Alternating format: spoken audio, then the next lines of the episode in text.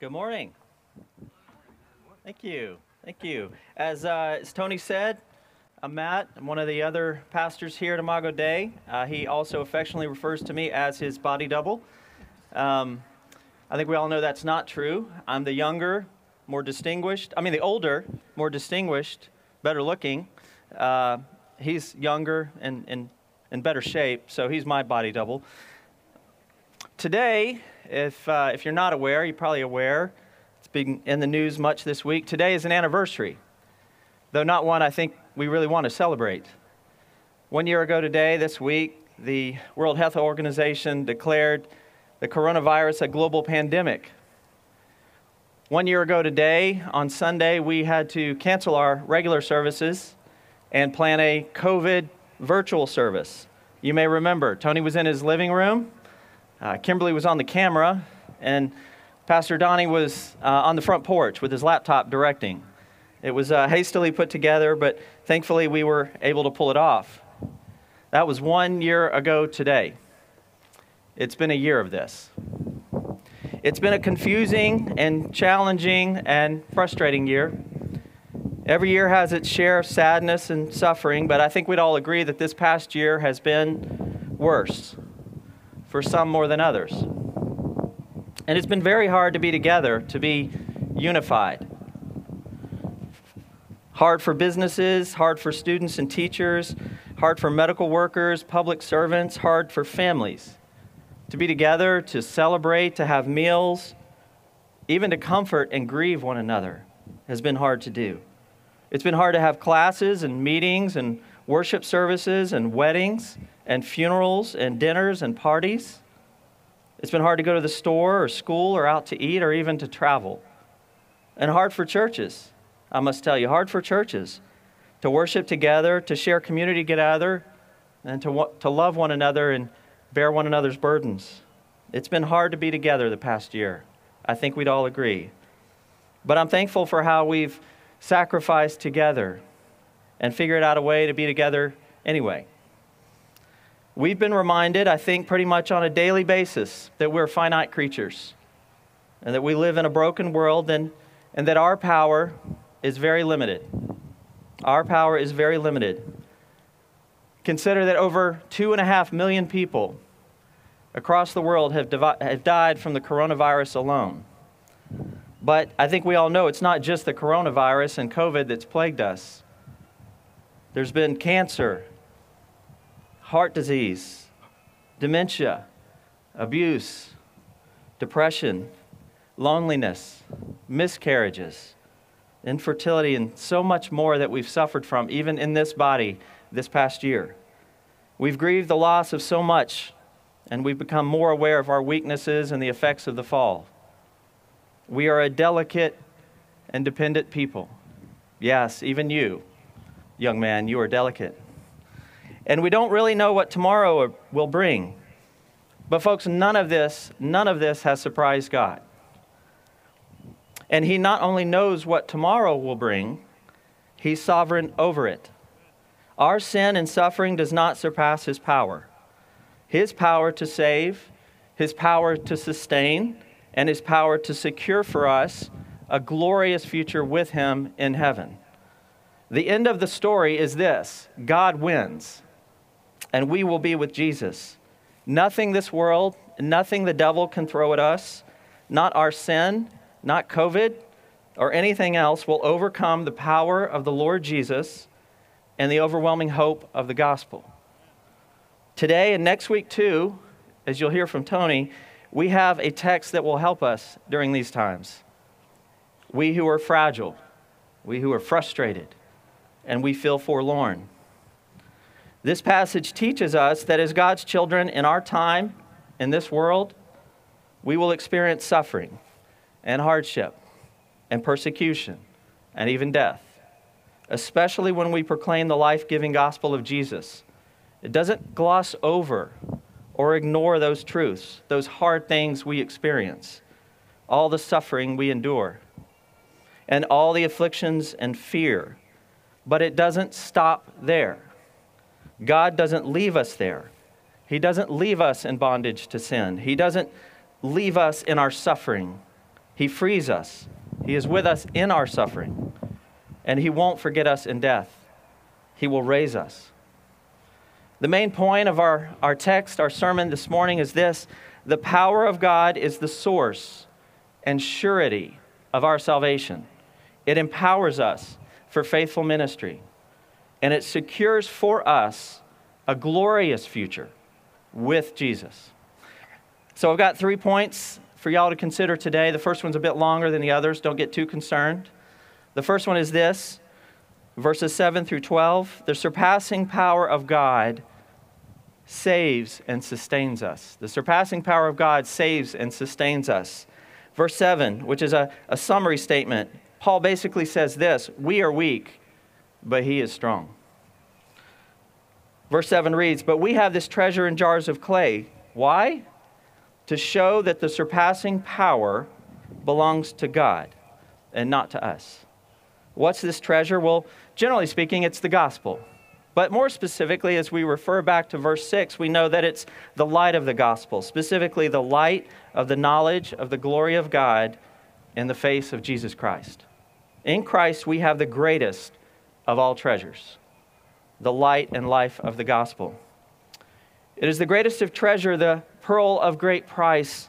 Nothing else, my friends, nothing else is as valuable than the gospel. Nothing we discover or create or accomplish can match it. Not Michelangelo's David or the Hope Diamond or Jeff Bezos' net worth, which as of today is $183 billion. Not that either. Not a vaccine or that degree or that job or that car or that house. No earthly treasure compares to this. This treasure is in a different category. If you are in Christ, my friend, God has given you a treasure beyond measure. And so, what does that mean that we have this treasure in jars of clay, earthen vessels? What does that mean? Well, two things, I think. One, we need to remember that we're fragile. We're fragile. All of us are fragile, fragile and breakable containers carrying an invaluable treasure. We are born sinners and we suffer physical and mental ailments in this life that impair our lives. We get hurt by accident and sometimes at the hands of others. We contract diseases. We can be abused, neglected, and abandoned. We're fragile clay pots that can't provide impenetrable protection for the treasure. But this treasure, my friends, doesn't need protecting, it needs promoting. The treasure of the gospel needs to be poured out. It's not about our power, it's about His. We are cracked pots, not crackpots, that will crumble with time. But we carry around the most valuable treasure in the world. We are weak, but He is strong. The second thing it tells us is that, that we're clay pots is that we're familiar meaning we're, we're ordinary. We're not that special. We're not ornate, even though we try to make ourselves look ornate. As clay pots, we are commonplace, everyday utensils. Paul doesn't say some are clay pots and, and some are crystal vases, or vases if you prefer, and some are golden goblets. No, he says we're all clay pots. Paul is a clay pot. I'm a clay pot. You're a clay pot. Sing with me. This church is just a bunch of clay pots. And that isn't an insult, my friends, it's an encouragement. We don't need to be outwardly impressive. It's okay that we're finite and fragile and familiar. Because in the eyes and hands of God, we are beautiful and valuable and useful.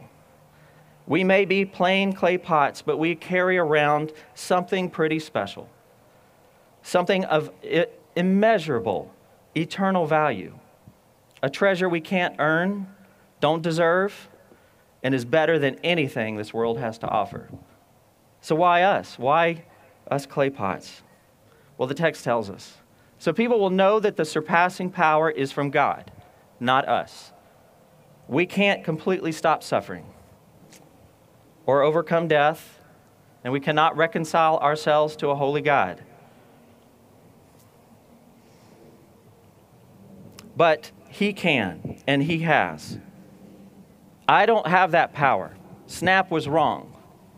If you get that reference, you're from the 80s. A treasure we can't earn and don't deserve and is better than anything the world has to offer. Believer, you have this treasure. By the power of God, you have been saved and sustained. So pour out this valuable treasure for the good of others. You won't lose it by sharing it. And don't worry that you're weak or unimpressive by the world's standards. You don't have to be strong or impressive or powerful. God is plenty powerful. And He works in and through weak clay pots like you and me. And if you're not a Christian, I want to beg you and remind you that you don't have the power to save yourself or give yourself new life, eternal life. You can't beat death. But God has mm-hmm. that power, and He showed it through the work of Jesus, especially His resurrection. Please trust in His saving power, not yours. He will forgive you, and He will give you eternal life. So, how exactly are we clay pots? Well, Paul tells us in verses 8 and 9. He has these four, I call four paired par- paradoxes. Try to say that three times. Four paired paradoxes. I'm not going to do it. As clay pots, he says, in our weakness, verse 8, we are afflicted in every way. We are hard pressed. The world squeezes us, it presses in on us, and we suffer from the many effects of the fall. And sometimes we feel like we can't take it anymore and we fear it will crush us. But Paul says, because of God's surpassing power, we're not crushed. This world can't crush us. Yes, we will be hard pressed. Yes, we will suffer the consequences of our sin.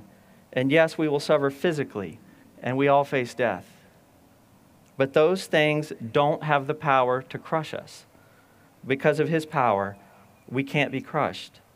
Paul also says we're perplexed. We're confused by what happens in this world, especially when people suffer unexpectedly, when we're shocked with bad news, when bad things happen to good people, and when disease and disaster befalls our lives. There's no better recent illustration of that than COVID, right? But Paul says we're not driven to despair because God is strong. We won't get all our questions answered in this life, but we did get the big one answered. It's okay not to have all the answers, and it's okay to have questions, and it's definitely okay to cry out to God in lament. And it's okay not to know when it all will end and when things will get back to normal. We're confused. We grieve. But, friends, we grieve with hope. We don't despair because we have Jesus, and He is enough. We're also persecuted. The devil is at work in this world and he oppresses people and he opposes the mission of God. Gospel courage and gospel proclamation often results in intense persecution for God's people. But we are not forsaken. We are not forsaken. God does not abandon his children. Our God never leaves us, never forsakes us, never, ever abandons us. He is with us always, to the end of the age, Jesus says. And He is with us, really with us in our suffering. And finally, we are struck down. The word there literally means we are laid low, like a, like a blow from a weapon. We're abused, we're bullied, we're cast off, we're rejected, we're even stricken with illness and slain. In this fallen world, we can be struck down, literally and figuratively. But, my friends, we are not destroyed. We are sometimes down, but we are never out. We're not immune from illness or affliction, but we are immune from the power of sin and death. We're not exempt, but the, by the power of God, we will be delivered. And so, a summary of all this, Paul is saying without God's power, we would be crushed. We would be driven to despair. We would be forsaken, we would be left and abandoned, and we would be destroyed. But through his power, we are sustained and secured. Isaiah said it this way in chapter 43, verse 2 When you pass through the waters, I will be with you. And through the rivers, they shall not consume you. And when you walk through the fire, you shall not be burned. the flames shall not consume you. Sisters and brothers, and especially those that have or are going through great suffering, God has not left you. He won't allow your suffering to destroy you. Your trials and your sufferings won't be victorious. He won't let that happen. Even death will not destroy you. And then Paul gets even more specific about the death of Jesus and how that gives us life in verses 10 through 12, where we have these three synonymous statements. Notice the repetition and how it kind of builds up, and how Paul is saying, This is happening to us so that the life of Christ is given to you. He says in verse 10, We are always, that is, unceasingly, constantly, carrying in the body the death of Jesus. Why? So that the life of Jesus may also be manifested in our bodies. And then he says something very similar in verse 11. We who live, that's us, are always, unceasingly, constantly being given over to death for Jesus' sake. Why? So that the life of Jesus also may be manifested in our mortal flesh. And then he summarizes what he's just said in those, t- those two verses, saying this in verse 12. So death is at work in us, death is at work in us, but life in you. Paul is always carrying the death of Jesus. He's always being literally given over to death. He's always in the process of dying while pro- continuing to proclaim the gospel. And it's the same for us. Maybe you don't want to be reminded of that this morning. We are all always in the process of dying. The older folks know what I'm talking about. Why? Why? Uh, so that they, so that we would have eternal life. Paul's suffering had an eternal, significant uh, purpose. It had an eternally significant purpose. New eternal life provided in and through faith in Jesus. He isn't telling them, just to be clear, he's not telling them or us, try to suffer more or pursue suffering in order to please God. He's not promoting intentional martyrdom. But he is saying this death is always at work in you. But so is the life of Jesus if you are in Christ. Scott Hafemann put it this way, a commentator The righteous do suffer, it is Paul's ability to endure and rejoice in the midst of adversity that reveals the life of Jesus to others. Anyone can worship Santa Claus. In stark contrast, the ultimate testimony to God's power is the praise that arises in the midst of affliction because of our conviction that God is always at work in and through our suffering. Why? For a future good, so great that all present suffering seems light, momentary. Our proclamation of the hope of the gospel and our reliance on the power of God, even in our suffering, encourages people. It shows them hope. And it points them to Jesus who suffered and died to give them life. Now, the truth is, we probably won't suffer, most of us, like Paul did, or as some Christians have in the past or are today. But death is at work in all of us. And while that's sobering and maybe it sounds a little morbid, it should also remind us that this life is a limited opportunity engagement. We have a limited opportunity to share the life giving gospel of Jesus. Jesus reminded us of what's to come after our suffering. Revelation 2:10 he says to the church at Smyrna, "Do not fear what you're about to suffer. Behold, the devil is about to throw some of you in prison, that you may be tested, and for 10 days you will have tribulation. Be faithful unto death, and I will give you the crown of life. That brings me to point number two. Again, these will go a little faster. Verses 13 through 15. The saving power of God compels us.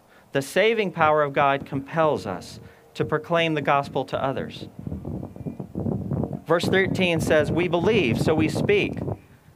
He says, Since we, that is all believers, have the same spirit of faith, according to what has been written, I believed and so I spoke. He's quoting Psalm 116, verse 10. We also believe and we also speak. Like I said, this is a reference to Psalm 116, which begs the question why, why does Paul reference it? What is he getting at? What's the point he's trying to make by pulling that psalm in? Two things, I think. One, because he knows that the psalmist had proclaimed the Lord's, de- the Lord's delivery of him from death. The psalmist, maybe David, proclaimed that the Lord had delivered him from death. Listen to this, beginning in verse 8 of Psalm 116. For you have delivered my soul from death, my eyes from tears, my feet from stumbling. I will walk before the Lord in the land of the living. I believed. Even when I spoke, I am greatly afflicted. Even when he was afflicted, he believed. Even at his lowest point, he believed in the power of God to rescue him. Even when he was at his weakest, his lowest, especially then, he believed in the power of the Lord to save him. The second reason Paul references, I think, is, is because of the psalmist's response to that deliverance. What does he say? Well, I'll read a portion beginning in verse 12. The psalmist writes, What shall I render to the Lord for all his benefits to me? I will lift up the cup of salvation and call on the name of the Lord. I will pay my vows to the Lord in the presence of all his people. Precious in the sight of the Lord is the death of his saints. O Lord, I am your servant. I am your servant, the son of your maidservants.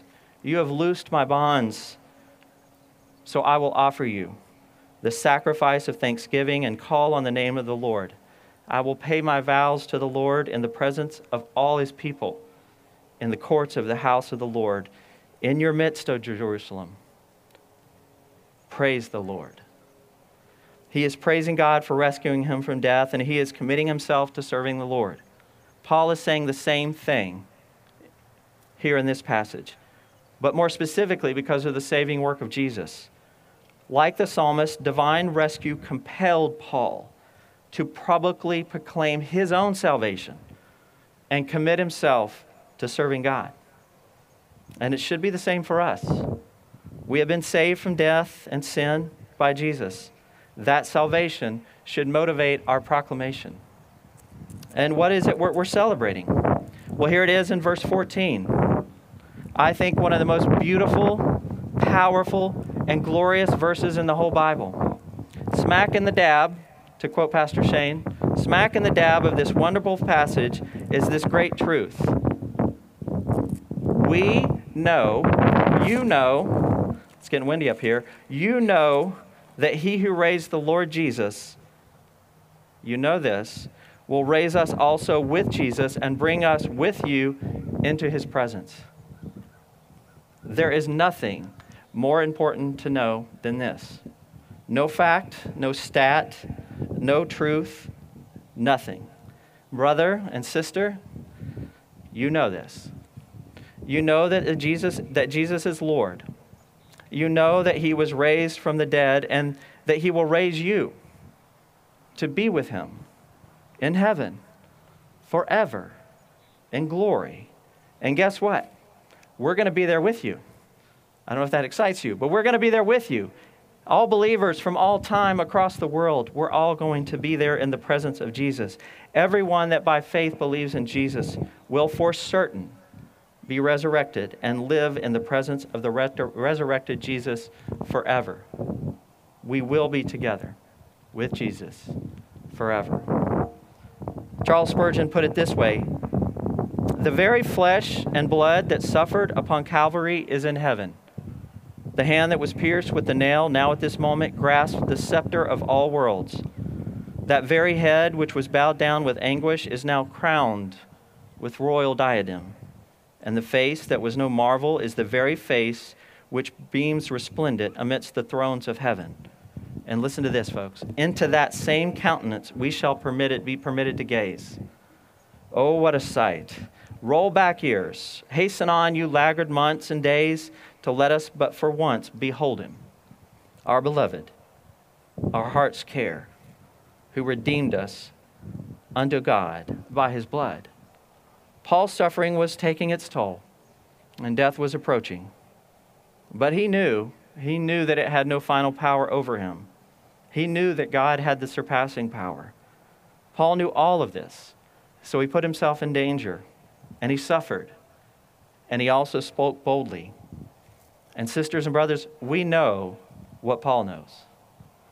And Paul also knows that his work is extending the grace of God, which increases thanksgiving to God and ultimately glorifies God. He is motivated by the knowledge that heaven will be a community of believers, and he wants it to be crowded for the glory of God. Verse 15 says this For it is all for your sake. It's all for your sake, so that as grace extends to more and more people, more and more people, it may increase thanksgiving to the glory of God. So Paul keeps on keeping on, preaching, teaching, shepherding, writing, while enduring criticism and subversion and persecution and beatings and being shipwrecked and imprisonment and being stoned and left for dead. Why? Because he knows that his work and his words have gospel purpose. It extends the grace of God, it, it leads to the salvation of others. He offers himself up for the good of others and the glory of God. He is pouring out this treasure in abundance, generously. He knows he doesn't lose it by sharing it, and that by sharing it, many others will receive the grace of God. His goal was to help lead as many people as possible to faith in Jesus so that so that those who receive this grace will thank and serve God too. Friends, God's grace should always lead us to gratitude. We have been saved from sin and death. We know the gospel of Jesus. So we thank God for this treasure and we, we speak the gospel to others so that they would be saved and give thanksgiving, all to the glory of God. And speaking of glory, final point and conclusion for today. Number three, our future with God, our future with God emboldens us, it encourages us. Verses 16 through 18. Paul writes, So we don't lose heart. Remember that from back in, in, in verse 1. We don't lose heart. Though our outer self is wasting away, our inner self is being renewed day by day. We don't despair, even though we experience suffering and hardship and persecution and loneliness, and even though death is at work in, in us. Paul doesn't tell them or us that it will be all better in this life. He doesn't give them false or fleeting promises that they'll have their best life in this life. But he does tell them that they're being renewed. They're being renewed and that preparations are in progress. So, why don't we lose heart, even though our outer self is wasting away, even though our physical bodies and our old spiritual selves are degenerating? We get sick. We're stricken with diseases like COVID. We have heart attacks and strokes. We suffer with MS and ALS. We, we age. We forget. Our bodies are always breaking down. It's inevitable in this fallen world. Our outer, older selves, physically and spiritually, are wasting away. We're dying. So, why don't we lose heart? Why don't we lose hope? First reason Paul tells us our inner self is being renewed day by day. Literally, the new person in Christ, the eternal self that is, that is there from being reborn, is being renewed day by day. For those that are in Christ, it's the same for us as it was for Paul. God is renewing us, He is also refining us. Our new inner selves, the reborn us, and not just so we can persevere in this life, although He is doing that, but He is also changing us day by day to be more like Jesus. He is preparing us for glory with Jesus. Dane Ortlund put it this way The shell is crumbling away, doomed to perish, but the new self, the true one, is waking up, fresh and strong, and beginning to stretch its limbs, preparing not yet physically, but spiritually for the life of the new earth. And the second reason we don't lose heart, we know that. We know that, verse 17, this light, momentary affliction is preparing. It is preparing for us an eternal weight of glory beyond all comparison. This light, momentary affliction is preparing for us an eternal weight of glory beyond all comparison. Our, truffle, our troubles and our suffering matter. Our afflictions are not insignificant, they are weighty, they are burdensome, they are depressing, they're heartbreaking, they're grievous. And often it seems to us that our afflictions will never end, or maybe that God has forgotten us. Child of God, He has not forgotten you. If you are in Christ, your sufferings will come to an end. Just as Jesus was raised from the dead, you will be also. God is telling us, when compared with the immeasurable glory of eternity that I'm preparing for you, your afflictions are light, they are temporary. It's hard to see and understand and maybe even believe that sometimes, especially in the midst of intense suffering. But it's true. You can count on it, you can look forward to it. The incredible eternal weight of glory beyond all comparison will outweigh, by far, forever, any and all of your earthly afflictions. Jared Wilson said this about this verse One day, your tears not only will be wiped away, but they will turn to rapturous joy. He will trade your ashes for beauty. Every single hurt you endure will be stored up and returned to you a millionfold in heavenly bliss. So, in conclusion, what do we do? What do we do between now and then? Verse 18 We look not to the things that are seen, but to the things that are unseen. For the things that are seen are transient, they are temporary, they will pass away. But the things that are unseen are eternal. We look to the unseen eternal. We look to Jesus and toward our forever with him. Yes, we are fragile and finite, but we have been given a great treasure, a treasure beyond measure. And no, God doesn't promise he will end all our suffering in this life but because of his surpassing power, he will limit it, and one day he will end it in new creation, in glory. And in the meantime, we should persevere. We should obey our Lord Jesus, proclaim his gospel, and look to him as we look forward. Brothers and sisters, I, I pray you would dwell on these things. What a beautiful passage we've had today. And remember that God won't allow your afflictions to be victorious. He won't let them have the final say. His power protects you. Remember, too, that Jesus is risen. And, he will, and, it, and we will be raised to be with him forever. Our future with the risen Jesus is secure. But he also isn't done with us in this world. He's not done saving more people, more adopted brothers and sisters that will join us in heaven in that great, glorious gospel party at the marriage supper of the Lamb.